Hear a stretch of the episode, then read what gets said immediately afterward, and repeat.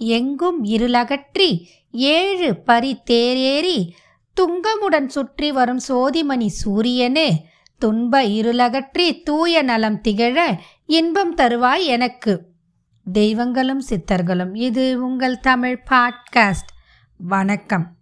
இன்னைக்கு நம்ம ஆன்மீக தகவல்களில் ரத சப்தமியோட சிறப்பை பற்றி பார்க்க போகிறோம் ரத சப்தமி இது எந்த மாதத்தில் வரும்னா தை மாதத்தில் அமாவாசையில் தை அமாவாசையிலேருந்து ஏழாவது நாள் அதாவது சப்தமி திதியில் வரக்கூடிய ஒரு சிறப்பான நிகழ்வு.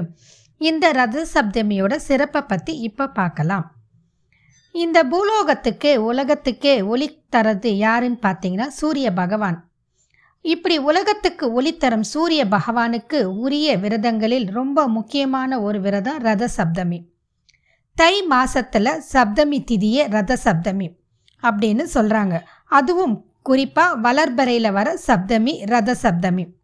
அந்த நாளில் சூரியன் பிறந்ததாக கருதப்படுவதாலும் அந்த நாளில் சூரியனுக்கு விசேஷமான ஒளி கிடைக்கிறதுனாலையும் அன்றைய தினத்தில் விரதம் இருந்து கடைப்பிடித்து சூரிய பகவானை வழிபட வேண்டும். இந்த தினத்தை சூரிய ஜெயந்தி அப்படின்னும் அழைக்கிறாங்க. பொதுவாக எல்லா இடத்துலையுமே சூரியனுக்கு ஒரு சிறப்பான வழிபாடு நடைபெறுகிறது. நம்ம தமிழகத்தில் மட்டும் இல்லை பாரத தேசம் எங்கும் சூரியனுக்கு சிறப்பான வழிபாடு நடக்குது. எதற்கு இப்படி சூரியனுக்கு ஒரு முக்கியத்துவம் அப்படின்னு பார்த்தா சூரியன் இயற்கையான ஒளியை கொடுக்கக்கூடியவர். சூரியனால் எல்லா உயிர்களும் வாழுது. இதற்காக சூரியனுக்கு நன்றி தெரிவிக்கும் விதமாக இந்த ரத சப்தமியை சிறப்பாக கொண்டாடுறாங்க. சப்தம் அப்படின்னா வடமொழியில் ஏழு அப்படின்னு பொருள்படும். அமாவாசைக்கு பிறகான ஏழாவது நாள் தான் சப்தமி திதி. உத்தராயண புண்ணிய காலத்தின் தொடக்க மாதமான தை மாதத்தில் வளர்பரியில் வரும் சப்தமி திதியை ரத சிப்தமி என்று சிறப்பாக போற்றப்பட்டு கொண்டாடப்பட்டு வருகிறது.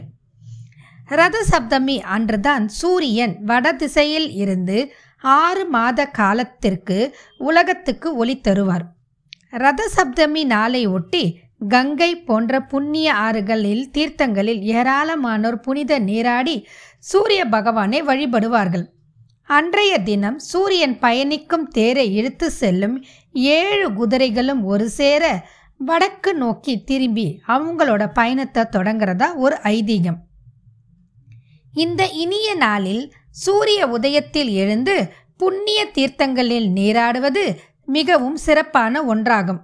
அப்படி செய்ய இயலாதவர்கள் வீட்டில் சூரிய ஒளிப்படும் இடத்தில் நின்றபடி நீராட வேண்டும். சூரிய பகவானை வணங்கி ஏழு குதிரைகளையும் வணங்கி ஏழு நதிகளின் பெயரை உச்சரித்து நீராட வேண்டும்.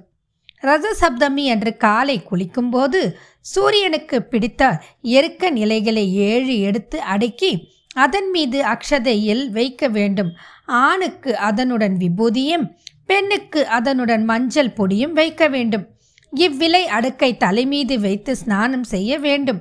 இப்படி செய்வதால் மின்சாரம் எப்படி உலோக கம்பி வழியே பாய்கிறதோ அப்படி சூரிய பகவானின் ஒளியும் கதிர்வீச்சும் ஏழு வகை கதிர்கள் அன்று மட்டும் எருக்க நிலை வழியே இழுக்கப்பட்டு விரைவில் நம் உடம்புல பாய்ந்து நம்மள உடம்புல இருக்கிற உபாதைகளும் நோய்களும் தீங்கி நீங்கி போகிறத ஒரு ஐதீகம்.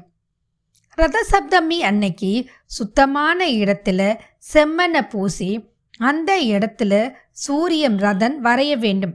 அதில் சூரிய சந்திரரை வரைந்து பவனி வருவதாக நினைத்து கொள்ள வேண்டும். அதற்கு சந்தனம் மஞ்சள் குங்குமம் இட்டு சிவப்பு நிறம் உள்பட பல்வேறு வாசனை மலர்களால் அர்ச்சித்து சூரிய நாராயணரை சூரிய துதிகள் சொல்லி வழிபட வேண்டும். சர்க்கரை பொங்கல் உளுந்து வடை நெய்வேத்தியமாக படைத்து பூஜை செய்யலாம். கோதுமையால் செய்த சப்பாத்தி சாதம் போன்றவற்றையும் பசுமாட்டிற்கு கொடுப்பது நல்ல ஒரு உகந்த பலனை கொடுக்கும். வாசலில் சூரிய ஒளிப்படும் இடத்தில் ரதம் வரைந்து அரிசி பருப்பு வெல்லம் வைத்து படைத்து சூரியனுக்கு நன்றி செலுத்தும் விதமாக இந்த நாள் சிறப்பாக கொண்டாடப்படுகிறது. ரத சப்தமி என்று தொடங்கும் தொழில் பணிவுகள் எல்லாம் சிறப்பாக நடைபெறும். எனவே அன்று தொடங்கும் எந்த ஒரு காரியமும் நல்ல விதத்தில் நடங்கும் என்று சொல்வார்கள். அதேபோல் இந்த நாளில் செய்யப்படும் தான தர்மங்களுக்கும் பல மடங்கு புண்ணியம் கிடைக்கும். இந்த ஆண்டு ரத சப்தமி முதல் அதிகாலையிலேயே எழும் பழக்கத்தை ஏற்படுத்தி கொள்ள வேண்டும். இப்படி நம்ம ஏற்படுத்திக்கிட்டா நம்ம வாழ்க்கையில் எல்லா விதத்துலேயும் நன்மைகள் அடையலாம். பார்வைக்கு தெரியும் சூரிய பகவானை சூரியனை ரதசப்தி தினத்தில் தினத்தில் வழிபடும்போது சூரியனை நோக்கி ஓம் நமோ ஆதித்யாய ஆயுள் ஆரோக்கியம் புத்திரம் பலம் தேகிமே சதா என்று சொல்லியும் வணங்கலாம். மேலும் சூரியனுக்கு உகந்த ஸ்லோகங்களையும் சொல்லி வணங்கலாம். எனினும் துதியை ரதசப்தமி அன்று சப்தமி திதியின் அதிபதா அதிபதியான தேவியிடம் பிரார்த்தித்து வணங்கினால் ஏழு ஜென்மங்களில் நாம் செய்த பாவங்கள் நம்மை விட்டு விலகும் என்பது இன்றைய நாளின் ஒரு சிறப்பான அம்சமாகும்.